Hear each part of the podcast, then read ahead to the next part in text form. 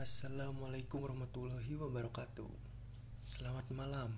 Apa kabar kalian semua? Semoga baik-baik saja. Nah, kembali lagi bersama saya dengan Irsal Maulana. Setelah Irsal Talk yang pertama, sekarang kita berlanjut ke Irsal Talk yang kedua. Episode yang kedua. Nah, setelah yang pertama kita membicarakan sedikit tentang market plan, market competition dan juga database. Sekarang kita akan membicarakan sedikit tentang job desk human resource resource management. Nah, nah jadi apa sih tentang job desk dari HRM atau HRD itu? Nah, jadi Tugasnya itu adalah mengelola sumber daya manusia di dalam perusahaan yang tentunya memiliki tantangan tersendiri atau target tersendiri dari perusahaan tersebut. Mengatur manusia tentunya berbeda dengan mengatur benda.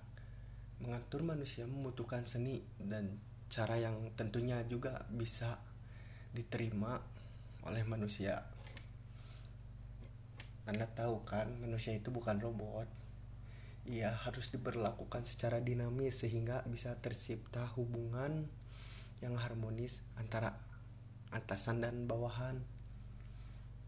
Manajemen sumber daya manusia adalah suatu proses menangani berbagai masalah pada ruang lingkup karyawan, pegawai, buruh, manajer, dan tenaga kerja lainnya.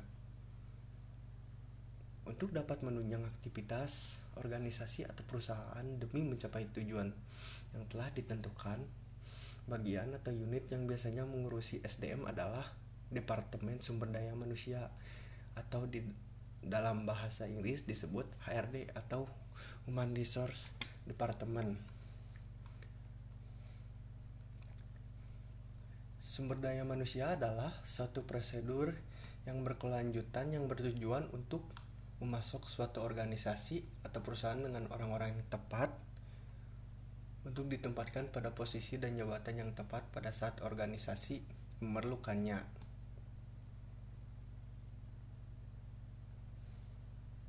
Nah,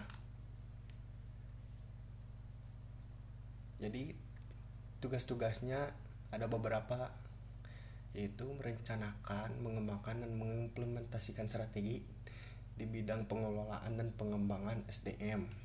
Kemudian menetapkan dan memelihara sistem yang sesuai untuk mengukur aspek penting dari pengembangan human resource. Juga memonitor, mengukur dan melaporkan tentang permasalahan, peluang, rencana pengembangan yang berhubungan dengan SDM dan pencapaian dan pencapaiannya dalam skala waktu dan bentuk atau format yang sudah disepakati. Kemudian mengatur mengembangkan staf, mengelola dan mengendalikan pembelanjaan SDM, kemudian menjadi penghubung para manajer fungsional dan manajer dan manajer departemen departemen memelihara kesadaran dan pengetahuan tentang teori pengembangan HR sesuai zaman. Kemudian mengevaluasi pengembangan strategi pengelolaan SDM. Memastikan setiap aktivitas mempunyai benang merah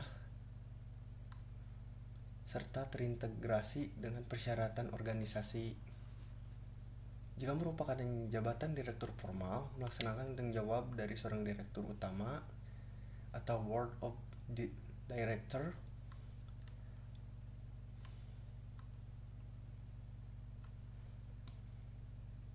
kemudian ada dua faktor ya yang perlu diperhatikan dalam melakukan persiapan yaitu faktor internal seperti kebutuhan karyawan baru, struktur organisasi, departemen yang ada dan lain-lain. Faktor eksternal seperti hukum, ketenaga kerjaan, kondisi para tenaga kerja dan lain sebagainya. Nah, itu saja job desk dari Human Research Resource Management atau biasa disebut HRD.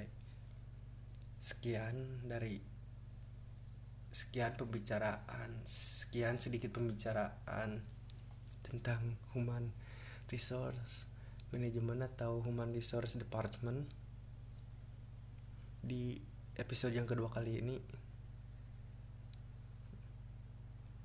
Terima kasih. Assalamualaikum warahmatullahi wabarakatuh. Sampai jumpa di episode selanjutnya.